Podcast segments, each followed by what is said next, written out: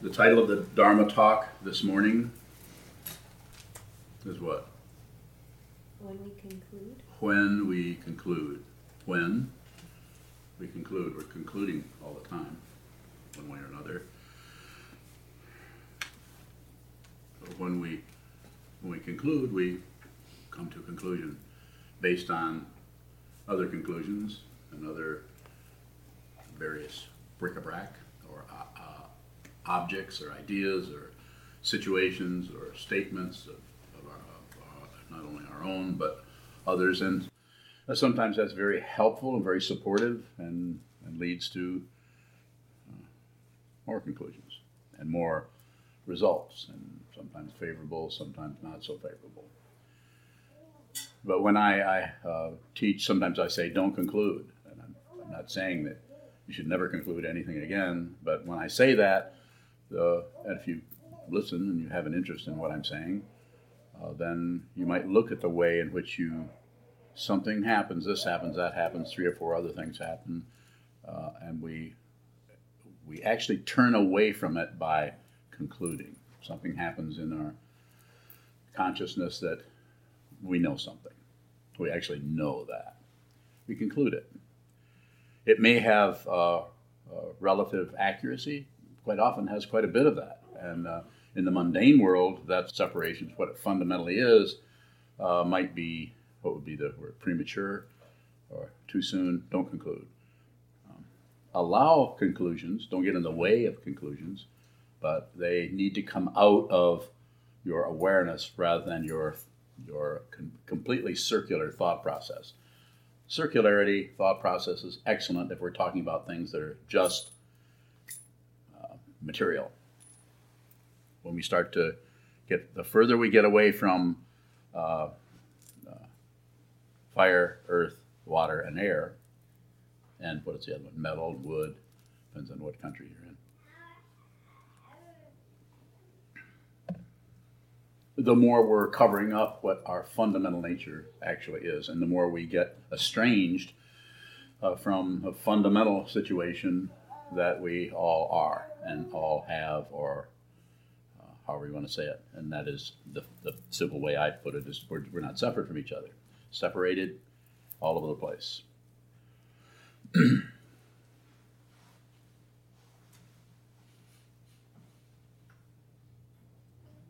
So when we when we uh, conclude, sometimes the intention is to deeper understand something, be more clear, uh, get something to Uh, start moving along. Uh, it needs to happen. This needs to happen. That needs to happen. So we might have to kind of energize the conclusion part, get that to happen, push on this a little bit, bring this to a close. What are all the other terms that talk about that?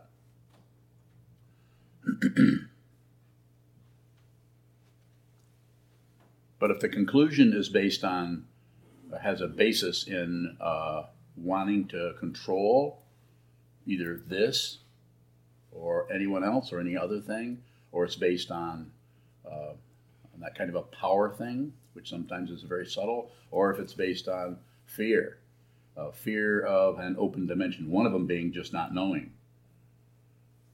We get habituated to not, not allowing any gaps or space. We want to fill that up with something, even if it's only, uh, we don't have enough proof yet, or whatever other kind of politics. Uh, politics of experience start to rise, arise.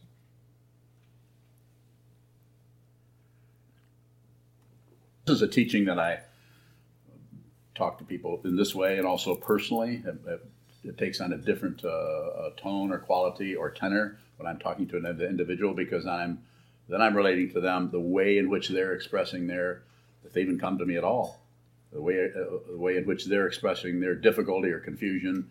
Then I might w- respond to them in a, in a in a different way, based on trying to. It's a mutual thing, trying to see what's happening and uh, and see how I can help them uh, without uh, interfering with them. And if I come to a conclusion, this is what it looks like. I know something. Anytime you know anything, you f- you ignore everything else. It's sure you could argue with that. Uh, people much more intelligent, and I'm not just. False, I don't have any false humility. I don't have any humility. But I'm just saying people much more intelligent than I am and, and good at handling concepts and ideas could come, take issue with this, and I would lose because I'm not interested in concluding. That being said, if the if the dimension in which your uh, your consciousness, if it is not attached to, enamored of, and in love with some kind of self or some kind of identity, or you're not protecting the me, me feeling from something, then that consciousness, that awareness doesn't belong to anyone. It's not to say it doesn't have reference points. There's a whole body, body-mind complex, of course, is a reference point. But it is it, it moves with that reference point rather than clings to it.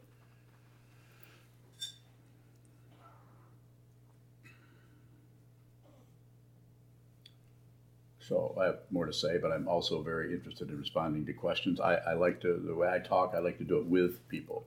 If if no one asks any questions, then the talk that I give is pretty flat. Yes. Earlier you said knowing is coming to a conclusion. Again, please. Earlier you said knowing, knowing something is coming to a conclusion. I, uh, I know is. I know that. That's a conclusion. Knowing something uh, has uh, has a... a Just just a feeling of knowing. You're, you're still in the state of receiving. If you're in state, if you're just receiving, then you know, but it's still it's like uh, you know there are ducks swimming across the lake. I mean, it's a silly metaphor, but I don't have any other kind. So you you you know that's occurring, but you, you may not uh, be going into the whys and wherefores and why are they doing that? Why are they swimming that way? Or and all of the other other things that can stack up to bring you to some kind of conclusion. So it's just a, it's still in the perception stage. More? So when we say, I know, um, are we not receiving? And it's dependent on all the other things that are happening in anyone's particular personal chemistry of passion, aggression, ignorance, how much you're operating out of fear, even if it's a low level where no one else may know it, but you're fearful of something and you may not know what it is. And when you start to go towards it to see what it is, you don't want to do that. You don't want to go there. It can be frightening. Go ahead. More? How can we be receiving and also know something at the same time?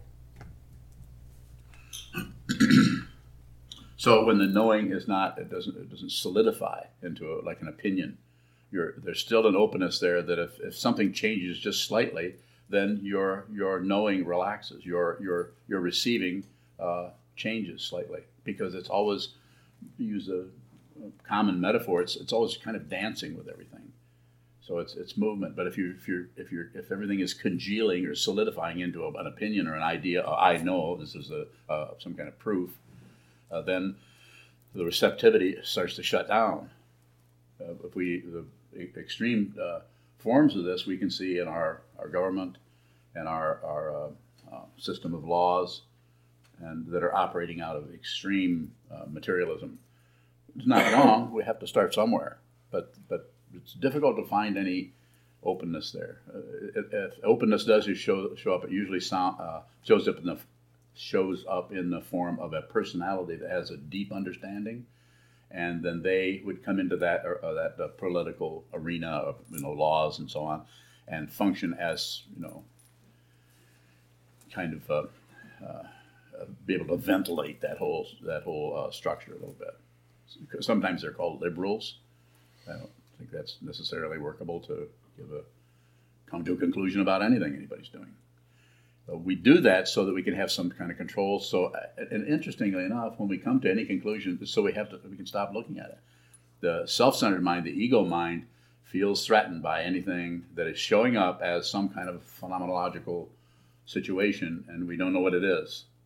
We feel threatened, so we come to an opinion about it. Hearing noises in the other room, like we talked about the other day, we we, we just it's just like we just come to some kind of a conclusion about it. So it's not so much about not coming to conclusions, although I say that. It's about seeing, if you just watch the conclusion happen, then there's still uh, some, um, um, there's still a lot of space around that so that so that it's very easy to, if things do change, as they say, turn on a dime, then we're we, we're right with that. We're moving in a way. We're not solidifying this into some kind of a need to be right, need to be correct, need to protect ourselves, and so on. It's an area to work with in your awareness, with your awareness, rather than coming to conclusions, including what I'm saying. Include, include, yes. You were describing... How are you um, feeling? Much better. Good. How are you feeling? About the same. Go ahead. The way you're just describing knowing, the knowing that can dance with things. Yes. Is that different than just receiving? I think the idea with just receiving is just a, a kind of an attitude that that whatever comes, we're, we're not going to fight with it or argue with it. We're also not going to look away from it. It's difficult, especially if it's a, if it's an emotion that's coming out of your whatever this is, consciousness, that, that is difficult, that we can't, we don't know where it's coming from. It's like a door opens somewhere in the darkness and something comes rumbling out of there and we start to not feel so good or we feel threatened. And so, what was the question? Is the knowing that is dancing with things different than just receiving? Yes. So so that part of it would be receiving. Once you once you're receiving, then from there, then uh, to not add to that, subtract from that, or meddle with it at all, no politics around it at all, uh, then there could be something that could be said to be a dance. Dancing with your own negative uh, emotions. I don't know if you can do that intellectually. I mean, I'm not saying you can't, but looks to me, and I'm kind of biased in this area, that you might need to sit down, hold still, and spend uh, quite a number of uh, hours, weeks, months, years, seeing the way you refuse who you are. We, we turn away. I wouldn't know this if I hadn't spent many, many years not wanting to be who I was, not wanting to be this manifestation, have these ears, these thought patterns, this bias, this uh, kind of emotion coming from here, from there. You don't have to get rid of anything, my friends. If you start, if you try to get rid of something, I, I don't care what it is, uh, it will, um, it will do something bad. Michael. Michael Boundary, if we stop adding, subtracting, or looking away from our negative emotions, are they still negative? Could be. Actually, you can't stop doing that, but I say stop. When I say that, I'm saying because I know if I say that, then then we'll, if you're listening to me, then we'll begin to look at that, and we'll notice that we can't quite we can't quite do that. We can't quite. Uh, so you can put, uh, move that what I just said in with your question.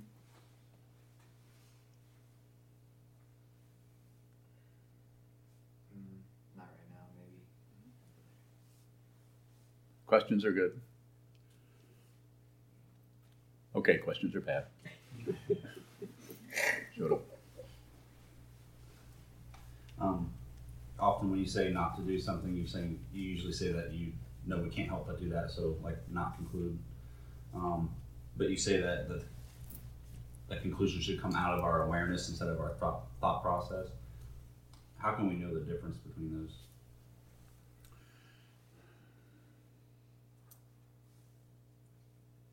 So when I say, when I, I'm not eliminating the thought process, uh, the idea to use a, it's more like uh, rearranging the priorities. So you're leading with your awareness more than, and your openness more than your ideas, opinions, uh, and plans and schemes that are, that can be there. You don't have to get rid of them. Don't have to get rid of anything. But just the priority, when the priority is, uh, when you start to lead with your awareness, there's more of a feeling of not knowing what the hell you're doing or what you're going to do. This doesn't mean you don't have a plan to, you know, get groceries on Friday afternoon. And how do you know it's a plan? As you've heard me say many times, it won't work. Plans never work. But there's all something happens. We always have to modify something because things are changing. If you force it to work, then you're not particularly particularly dancing with things. So that whole area of the thought, of the awareness and the thought process, this is what we begin to discover by sitting on the cushion, sitting down, holding, call it meditation, call it awareness practice, call it chikantaza, uh, but uh, whatever you call it, do it. Sit down, hold still, and watch the phenomena play. Watch the emotions, ideas, thoughts, memories, hopes, fears, commentary, comic books. You know, just, and don't object, don't agree, and don't look away. The, yes? You said don't get in the way of conclusions. Um, what does a conclusion look like when we've gotten out of the way? Uh, you'll notice that it's uh, uh, it's not uh, it's not totally accurate. You may. You feel there's a conclusion coming up, and uh, you've gotten out of the way. You're not fighting with it, but you've noticed that it's uh, that it's uh, it's uh, half-life is uh, you know it's it's its ability to maintain uh, is it's impermanent. The causes and conditions are changing constantly. More? A conclusion coming out of awareness rather than the thought process. Would that be, when we say conclusion, I think of it as a static thing. So would we, would it still be static? If it's uh, if it's out of awareness, no. Uh, it would be, it would be, could be conclusive. To use a very uh, simple example, it would be looking at someone who had committed a crime and concluding they're criminal and concluding they need to be locked up, they need to be punished, they need to be, you need to call the police. But maybe doing it another way where there was less conclusiveness happening and, and you had to say so about the situation, which we don't, of course. It's the nature of the society or culture we're in. You might look at the situation and instead of concluding, you might look deeper and not conclude, deeper and not conclude. And anything, conclusion that needs to come out will, will be... Uh, I wouldn't say forced upon you, but will be like obvious, choiceless. It's obvious uh, they had a gun, they hurt somebody, they killed somebody or something. So it's so you can't help. Those are just conclusive. There there is uh, that, but then looking deeper and looking deeper. If you look deep enough, you actually see that you go deep and you realize that this uh, the causes and conditions uh, that arise are are unsearchable. But we need to search it as far as we can so we can realize that. Um, that there, there's no praise and no blame. You start praising anything or blaming anything, you're you're you're you're shutting down on on the depth that is available to you all the time. People that are what antisocial criminals or something like that have there's deep causes and conditions that go back, and I uh, I don't know how else to say this other than beyond this life, and those are ignored. And because we conclude, conclude, because we like control, we like to be in the know, we like to be the ones that are uh, that are powerful and that we're able to uh, lord it over others, or however you want to say it. But if you were to just do it with awareness, uh, you, you wouldn't lock anybody up. You would help them. And how would you do that? By watching who they were, how they were, how they function. It would be much easier to protect other people from that situation fundamentally and totally, because you wouldn't put them in a box with a lot of other uh, people with great difficulties so they could, they could all get together and, and create more uh, difficult situations and then get out and continue on their path of uh, of uh, uh, confusion and uh, passion, aggression, and ignorance. So you would actually fundamentally help that person. Just a way of talking about it. Go ahead. How does praise shut down our investigation? Well, you could do that as long as there you understand what that is, that, that really nobody really gets credit for anything. Like, I can't, I mean, as gorgeous as I am, I can't get credit if I go look in the mirror and say, I did this. I'm the one who made this, these beautiful ears and this, these, this great forehead. You know, I'm being silly, obviously, but I mean, it's like that. If you look at your ability to do something, and look look at the look at the self-centeredness that arises in that area. Sometimes it's very subtle. You might be the only one that knows uh, how much uh, narcissism is going on with you. You may be so good at covering that up, and you may not be trying to cover it up. It's just that you just are very very clear that other people are going to be on to you if you start bragging about yourself. And how do you work with that? Don't get rid of it. Don't try not to be. Uh, Some people come and say, well, isn't that just egotistical? And it's miss, missing the point. It's not about getting rid of something that is unreal. It is about seeing that it's unreal. Th- this is a this is an extremely narcissistic, self-centered consciousness that you're listening to through this these vocal cords. I could not talk about this if I hadn't looked at it deeply. Sometimes I say, nothing has changed. And people might say, well, it looks like you've changed quite a bit since you were young. But fundamentally, nothing's changed. Yes? Is appreciation different from praise? Yes. Praise is this, and appreciation is more receiving. You can appreciate something without the thing, the situation you're appreciating, even being aware of it. So it's not about you, it's just about receiving. Appreciation, like uh, they say, uh, people misunderstand that word, and it's probably because I've redefined it and Webster's hasn't caught up with me yet. But it's about receiving. It's about whatever it is, no matter how horrible, ugly, smelly it is, to appreciate that means to receive that in all of its uh, ugliness. This is uh, there, this is what it's uh, uh, when you see. Uh, I was talking about the, the artist, the artist yesterday, and uh, this is about this is one who who begins to understand about this in a deep way and has a and begins to live as a, a creator, as a poet, as a writer. Begin in, inevitably, if you start working with this material in a fundamental way, you're you're going into a into a spiritual journey, and you may have a teacher, you may not, but that's a it's a spiritual path, and and this is why it can be so difficult because all of the things that are trailing behind you, called your karma, are still tagging along, nip, nipping at your heels. So if you don't have some way of working with it, you might be a tremendous artist in some area because you really work hard at that, but you also might Uh, collapse into the karma that you keep refusing as you create great symphonies or something. So it's very interesting the way artists uh, don't get any help. It's, there's no one teaching that. I'm not saying there isn't. I don't know anyone. Yes, Shoto. You brought up the uh, with like praise and blame, saying how we don't have any credit for like our ears and our face, and it seems like that's a lot easier to understand, even in a materialistic way. That most people would agree with that. Are we able to see stuff like uh, having talents or picking up uh, an instrument or some other ability that we seem to have some kind of say-so over? Can we see that in the same way? I, I feel that you could. It might take a while. But it's about looking at what we do is sit down, hold still, and and watch what the how the mind keeps in a deep level. It's like going down into the Uh, into the the, uh, the internal aspect of any situation, going down into the basement, going down into the boiler room, and looking at how that works. Sitting meditation, hold still, takes a long time usually, and to go down and all you have to do is understand how it works to see that. Don't fight with that. Don't don't try to be artificially better.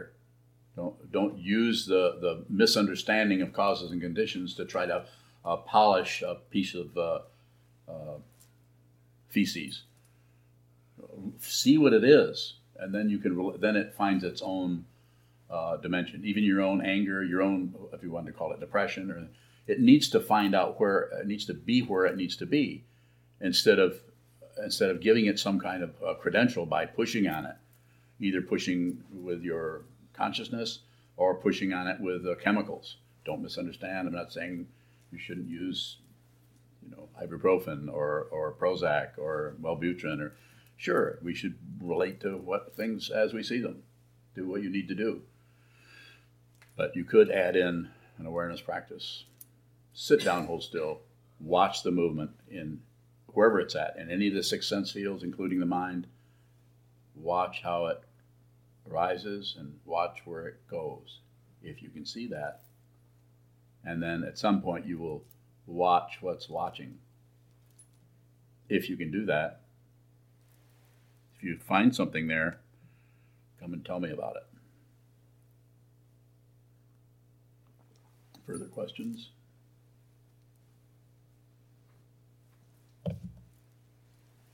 You. If we have an emotion that's starting to congeal, uh, um, do we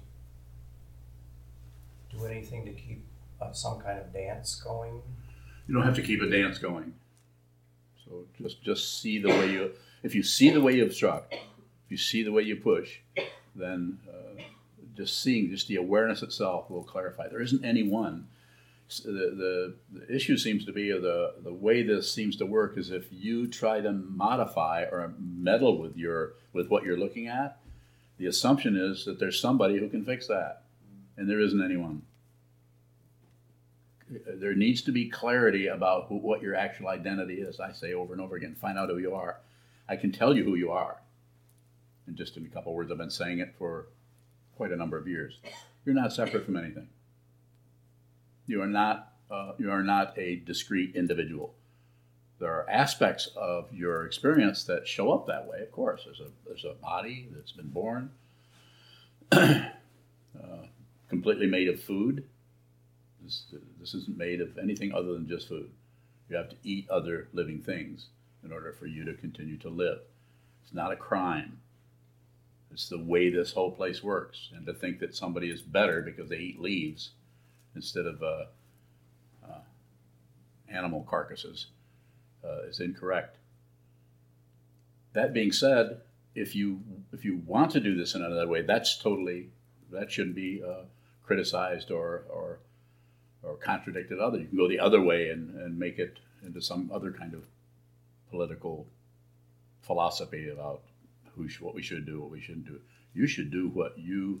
See, you should relate to things as they are, insofar as the culture will let you, insofar as your enculturation or your upbringing will let you. And how do you do that? You sit down and look at the door that's closed. Look at the Dharma gate. Look at the Dharma door. And if you sit down and look at this wall, I'm not saying the first week, the first month, the first year, but eventually that door is going to open. Doors have a tendency to do that.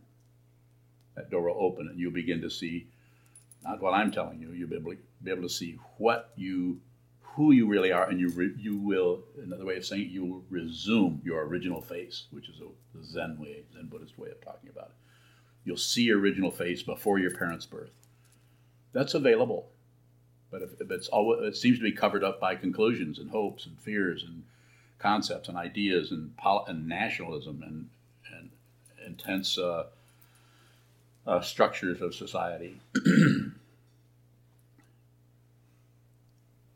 Is eating living beings harm?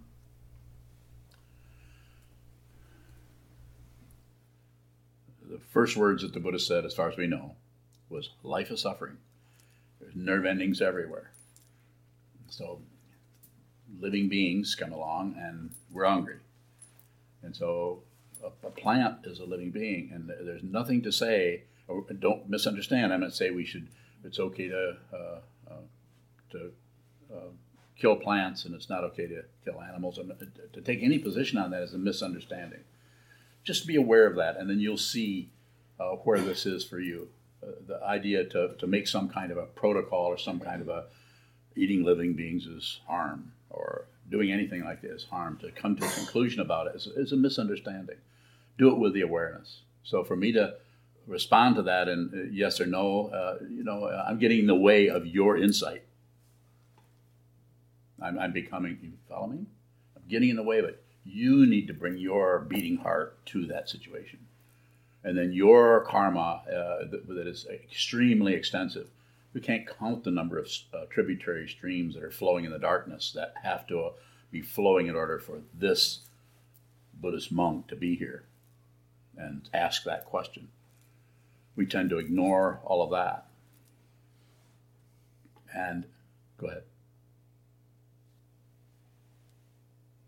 I don't know where I was going with the and, but uh, something vanished. Yes. Is there a is there a choice that's not separate? So the way I talk about it is choicelessness, and it's not that you can't choose to pick this up and put it over here or put it back or walk out of the room or do. You have choices that are ha- happening all the time, but the, the background of that, which is what people miss, is that that things have already pushed on this, pushed on that, and this and this and this, and suddenly we have a piece of wood here, and we have a hand here, all dependently arisen. And so the choiceless part of it is is so many things have come about before we even got to the point where we're here, and I have a choice to pick that up. Should I pick it up or not? So the imputation there is that you have some kind of control because you can do this. but we're ignoring the tree this came out of. We're to- ignoring uh, where these hands came from. Uh, you know, seventy-five, seventy-five, eighty years ago, which I'm not eighty yet, these hands weren't here. That tree, there was a tree growing somewhere with this wood inside of it, this piece of shaped wood. So I'm just saying it in that way to say that everything, this is a very simple example, everything is functioning like that. So when we get to the point of making a choice, uh, everything is choiceless in that, that you, all of the causes and conditions that arise as your uh, self-centeredness, your ego, your uh, tendency to like this and not like that, and be selective about this and want more of this but less of that, all that, all of the politics of experience that are happening with you personally to protect who you are, protect your image of yourself, are operating in such a way that they're behind that. So, it, but it, but since they're invisible to you or to me, that it looks like we're making a decision. Well, yeah. Well, you got to make the right choices. No, you, I would say it a different way. You need to really be aware of what choices are. You need to be aware of how choices arise, and the way it, to someone who is who is uh, uh, Buddhas and sentient beings. Buddhas are sentient beings. Uh, it's choiceless because they're at the mercy of their karma. Like you can't just decide to have, uh, um, you know, more more intelligence.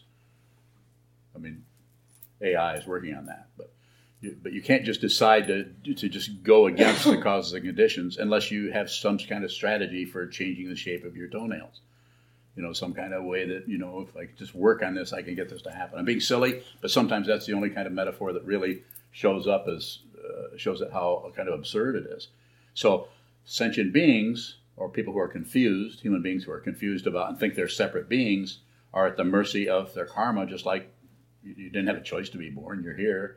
Didn't if you could have had some say so, you might have been taller, thinner, uh, smarter. It might have been a different sex. Some people have a lot of trouble in that area, and the society gives them even more trouble with it because they want standards, you know. And then one who is, is awake or clear, uh, they're, they're, they may be function out of choicelessness because they're not functioning out of their thought process of I want it, I don't want it, I don't care. They're functioning out of whatever is showing up. So they're, they're, they actually are, to be not deliberately poetic, but uh, they're actually dancing with the situation. So if someone asks for help, they help them, but they don't cross a, a boundary into their idea of what help is. They say, how can I help you? Well, I don't know, but I need help. Then you would wait. Wait.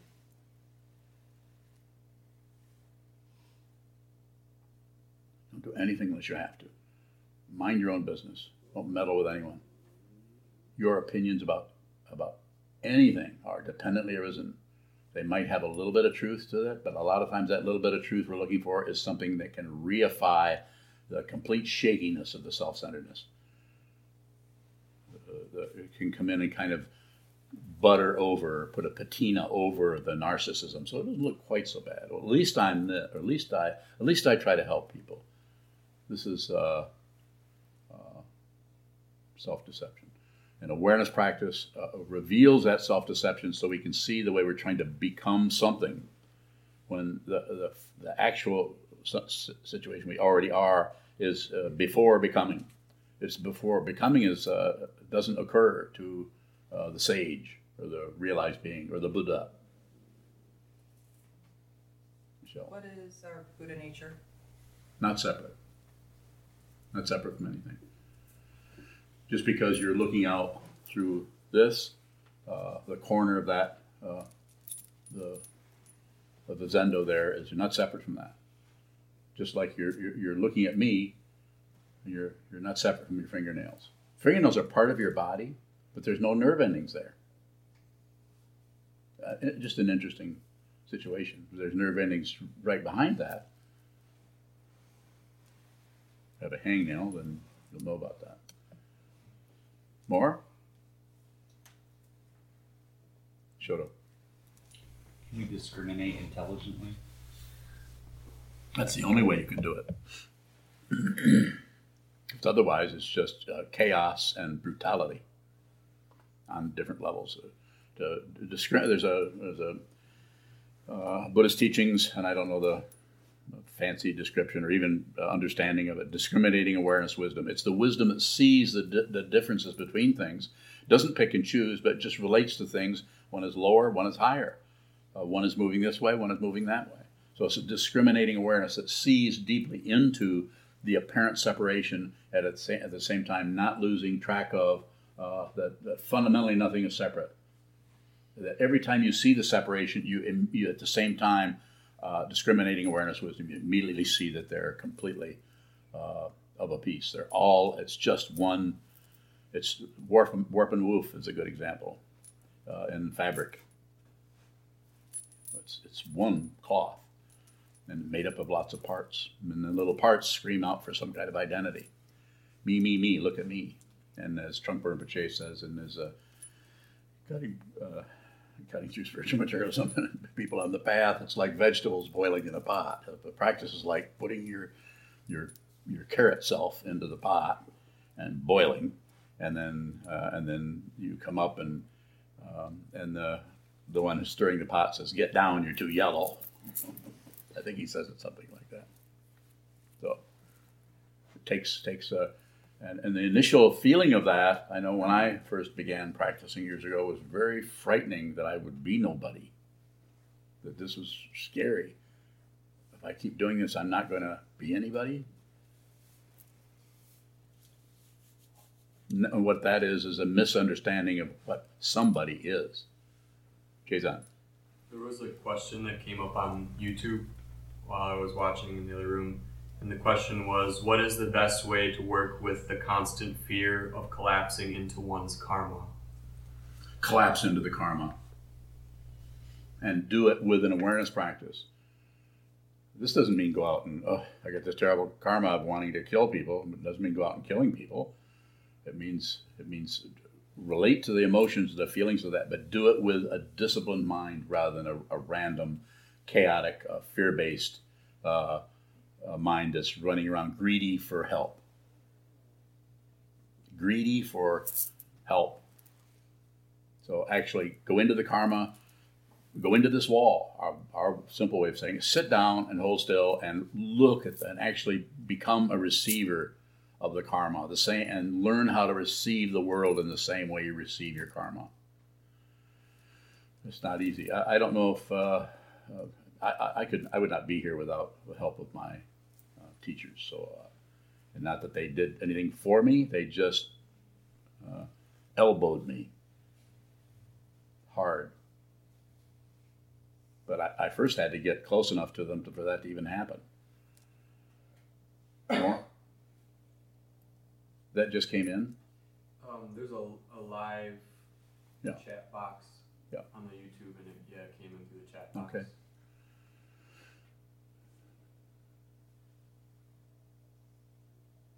Andrew. How is taking responsibility for our emotions different from taking credit for our successes? Very similar. So very, taking credit for the success is kind of pride. Pride may, depending on the person, pride may show up because of your wiring, may show up pretty obvious to other people. and Or it may show up as just your own interior kind of acknowledging that you're pretty good at this. Probably better than most people. But I don't want to be blowing my own horn, so I'll just know that and I won't say anything about it. And the other way around would be, excuse me, about being uh, critical of your negativity, your emotions. Uh, let's say just as a, I'm not sure I'm in the same area that you're referring to, but say we have uh, uh, prejudice of, of, say, of uh, black people. Say there's some kind of prejudice. To try to shut that down and not be pre- prejudiced is a mistake. You have to acknowledge that that, that prejudice is there, and, and and because if it's not, if you don't acknowledge it, then it goes underground and finds its way into other uh, areas uh, and makes you makes us even more blank about the the plight of of what certain aspects of the civilization have done to to. Black people to indigenous people and just all over the place. So, so we have to be aware that we're that we have to be aware of that and not try to fix it. It's just like if you have uh, neuro- neurosis, don't do anything with it, because if you start to meddle with that area, then that whole uh, structure starts to, to say it in a in a in a in a. It doesn't ramp up, and it seems to become more subtle. Is it just going underground? Could be. Good question. Don't follow it. It's a trap. It's, it's a trap that the ego thinks it can get better by, well, I'm really going to think about this and really get in and understand this deeply. It's always on the surface. The surface is the depth. Go ahead. So when you say don't follow it, do you mean don't follow it in the ground and try to track it? Yes. Yes. Just, just that. Just whatever it shows up as, that's it. It's almost like uh, ignorance. That's why uh, uh, delusion and awakening are not two separate things. I'm trying to follow what you mean by uh, it's almost like ignorance. Well, ignorance uh, is it, it's uh, anytime you have a polarity, uh, the one side of the polarity gets its, to be literal, gets its meaning or its strength from its opposition. It's called warfare. And when that is understood deeply, then delusion and awakening are not two separate things anymore. There's just this, and it's not separate. And it feels like the ego gets threatened because it feels like it's going into some area where it's not going to have any say-so, and it's not. But it's going to have very little. Go ahead. Um, You're just full of questions here, Michael.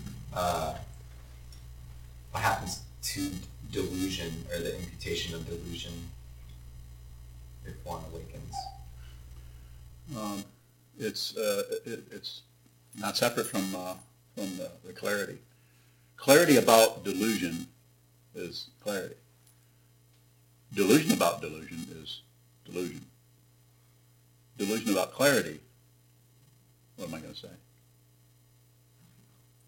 I don't need it. You can't find it. You can't. I mean, we can we can use this. And there's some uh, intelligence, uh, very intelligent people that are able to take this and take it down. So, you know, it's fifteen notches above where I can reach. I, I don't have that much uh, intellectual clarity. But I, I know what I'm looking at. And what is it? Not separate. And that's that's where this is, whatever is coming, arising here, uh, that has all of you falling asleep, is uh, is coming from, from this, from, from this, from this uh, understanding that uh, can't be explained. Yes.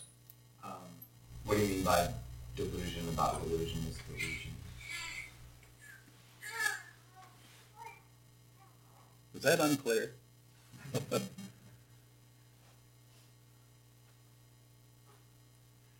Reflect on it, rather than, rather than go for me to go further, further. Just reflect on that. Everyone is doing that. But to become aware of that, something starts to change. You can't really step on the path unless that started to show up to some extent. That you're unclear about what you're unclear about.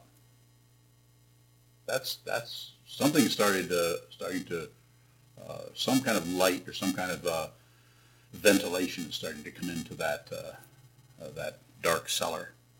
Go ahead. Uh, I've been reading Susan Segal's uh, Collision with the Infinite, and the way that she describes. Uh, Uh, that detachment that happened to her from her body, is that delusion?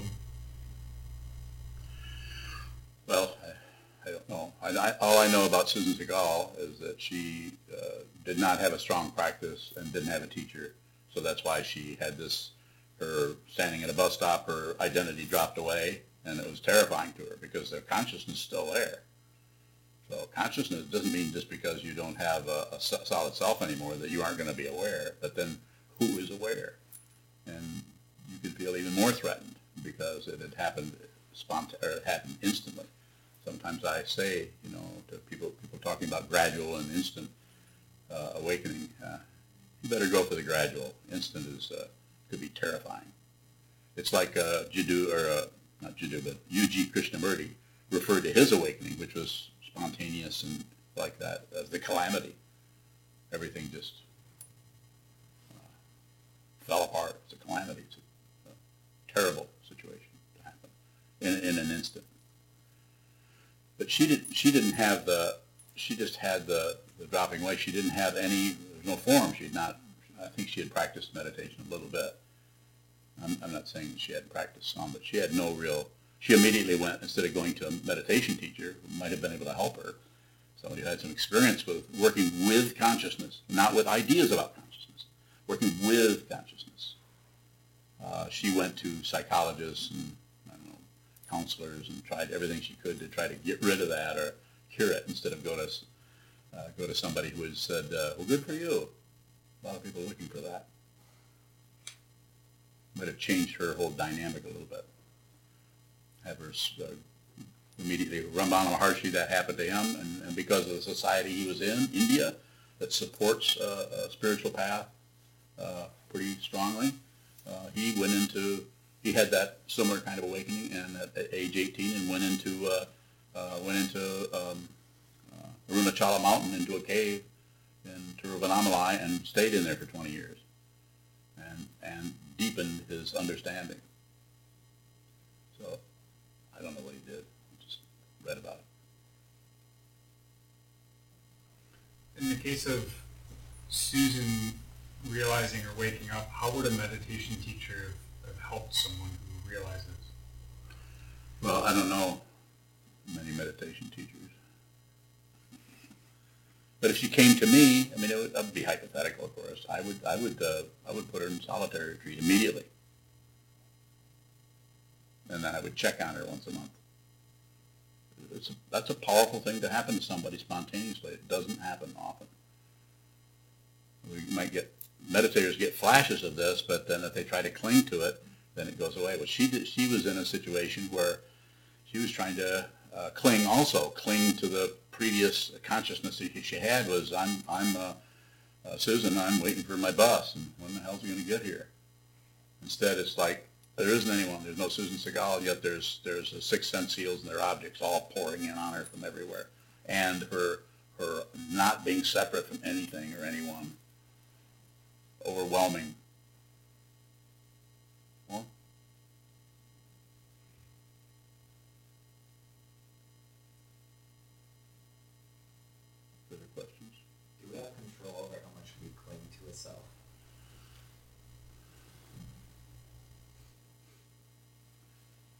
in the conventional sense, uh, clinging, probably not. Maybe, maybe a little. Probably not. It's, it's necessary, just like I, the way I teach about, instead of saying, uh, you know, let go, just let go. Just, you know, be here now. Just let go. You know, I say, look at how you cling. Look at how you, look at the, the way you have your fingers uh, of your mind all laced around something, so there's no way you're going to be ripped away from me, me, me, and my my agenda, my feelings, my emotions, how much I suffer, how great I am, or any of that.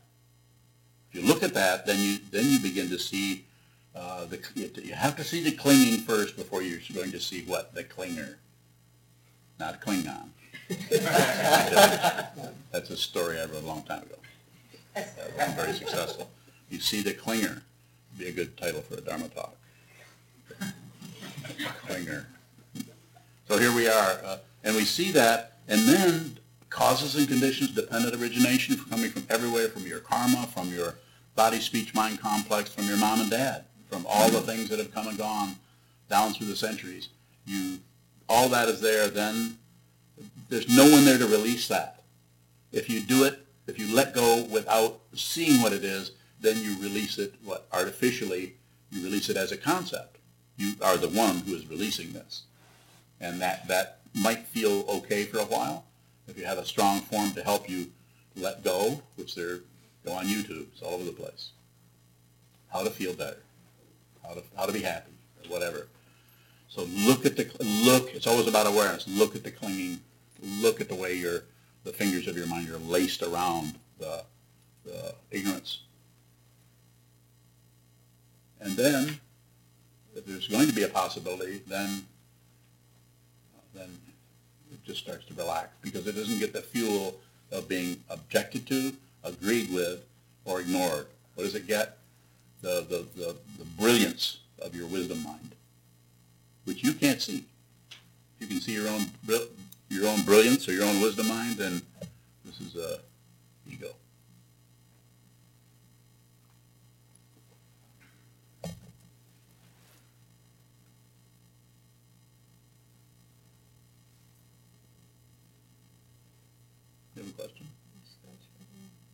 scratch your ear? You want to know why you scratch your ear? Yeah.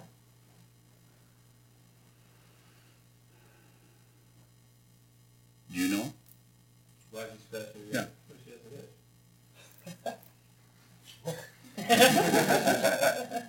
I'm coming to conclusion. But I'm not a Klingon. Two Leos. Clinging. Further questions? I actually had a real question. Go ahead. You have a real question. I had a real question. But anyway. Uh, what was it now? Oh, uh, is that faith? What? Uh, not being able to see the brilliance of your wisdom mind. Is it faith? Yeah. Uh, faith is even more uh, uh, un- unfindable than that. You're not going to be able to find, and in this tradition, you're, I'm not saying there aren't other people who say otherwise, but from the way it looks here, and I've been looking for a while, it, it's not something you can find. But it, it, can't, it could be something that you are. You don't have that. You are that. So it might have to come up with another word, like just make something up. Make up a word. Itchy. What? Itchy. Itchy. Yeah. Itchy? Yeah, it's not going to work. Okay, thank you so much.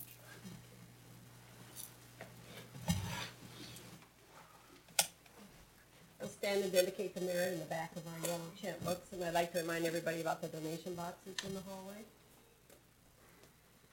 We appreciate and depend on your support ongoingly. Uh, we also welcome any monthly subscriptions in small and large amounts, which can be done online via uh, PayPal. We also receive checks in the mail, cash. Appreciate your help as much as you can.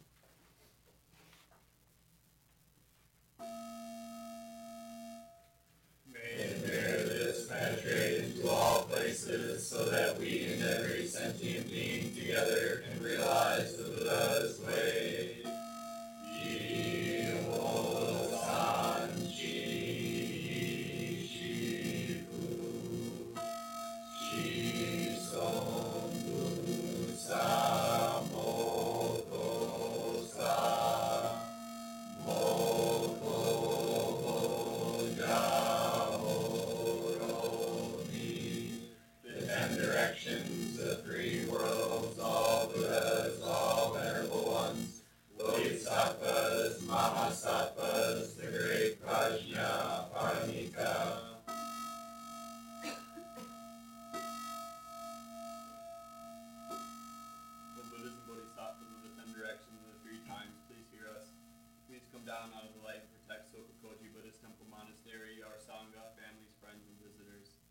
Everyone who is unhappy, sick, or suffering, we fill them with